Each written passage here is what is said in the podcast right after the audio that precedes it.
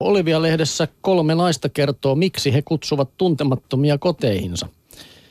Helsinkiläisen kuvataiteilijan Anu Miettisen illanistujaisissa käy uusia tuttavuuksia. Saatan kutsua ihmisiä illanistujaisiin yhden tapaamisen perusteella. Kerran joku kysyi kadulla tietä ja kutsuin hänet kylään. Ystäväni tietävät, että voivat aina tuoda meille tuttaviaan, joita minä ja perheeni emme välttämättä tunne. Teen arkenakin aina 10 litraa keittoa kerralla siltä varalta, että joku tulee käymään. Juhlissamme ei ruoka ole koskaan loppunut kesken. Jos sitä jää, kutsun lisää ystäviä syömään seuraavana päivänä. Ja olen järjestänyt 74 kotimme huonekalut niin, että meille on helppo kutsua ihmisiä. Olohuoneessa on kolme sohvaa ja ainakin 20 tuolia. Saman kokoinen kuin meidän kämppäjä. No, se olisi mielenkiintoista nähdä kyllä. Kyllä vaan, jos ja sinne kun, tolleen vaan saa Niin, kun pidin ravintolapäivänä kotiravintolaa, järjestelyt menivät rutiinilla. Meillä on ollut myös runoiltoja, diaesityksiä ja kakkukestejä, kertoi Anu Miettinen.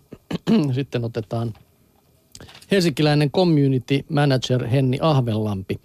Hänen kotonaan on yöpynyt peräti 50 sohva-surffaajaa. Olen ollut kuusi vuotta maahanmuuttajana New Yorkissa. Tiedän siis millaista on olla yksin kaukana kotoa. Siksi tuntuu luonnolliselta toivottaa puolitututkin tervetulleeksi kotiin. Tiedän miten hyvältä tuntuu, kun lähes vieras ihminen kutsuu kotiinsa syömään ja luottaa minuun, vaikka olenkin erilainen. Couchsurfing.org-sivuston kautta voi kutsua yöpyjä kotiinsa tai yöpyä itse ilmaiseksi muiden luona. Vieraita kutsuessani luotan intuititoon, intuitioon. Kun esimerkiksi eteläamerikkalainen Jose otti yhteyttä, tunsin, että hänet minun pitää tavata. Ja sitten vielä helsinkiläinen maisema-arkkitehti Anna Levonmaa.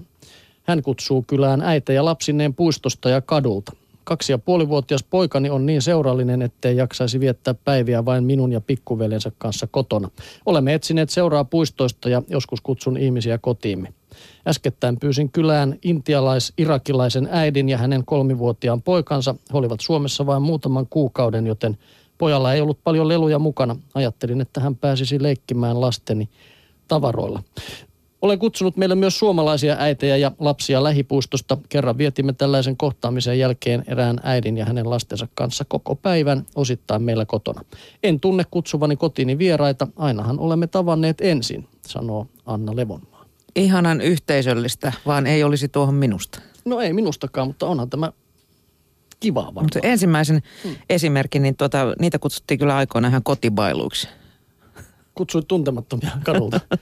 no saattoi. Ne tuli osa olla, niin tuli kutsumattakin, että ei se nyt sen kummempaa. No mutta Geolehti sitten äh, kertoo kenialaisesta Tumain kylästä. Äh, tuo Tumai on swahilin kieltä ja tarkoittaa toivoa. Nimi sopii hyvin kylälle, joka syntyi uskosta uuteen alkuun. Äh, vuonna 2001 samburunaiset saivat tarpeekseen miestensä väkivaltaisuudesta ja 30 heistä päätti perustaa oman kylän. Tumai sijaitsee 400 kilometriä pääkaupungista Nairobista pohjoiseen. Sen esikuvana toimii läheinen Umojan naisyhteisö, joka on perustettu vuonna 1995. Tällä hetkellä Tumaissa asuu 60 naista, mutta ei ainuttakaan miestä. Sukupuolikontaktit ovat sallittuja vaikkakin vain kylän ulkopuolella. Suhteista syntyvät pojat saavat kasvaa Tumaissa, mutta 16-vuotiaana heidän on sitten lähdettävä. Tytöt jäävät kylään, eikä heitä ympäri leikata, kuten suuressa osassa Keniaa tehdään. Työnteosta, kaupankäynnistä, koulusta ja muista yhteisistä asioista päättää kokous, jonka jäseniä ovat kylän kaikki asukkaat. Kokouksessa päätetään, otetaanko tumaihin uusia asukkaita. Hakijoiden on täytettävä vain yksi vaatimus, heidän on oltava eronneita.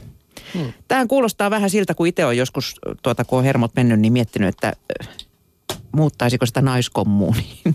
Niin minäkin olen miettinyt.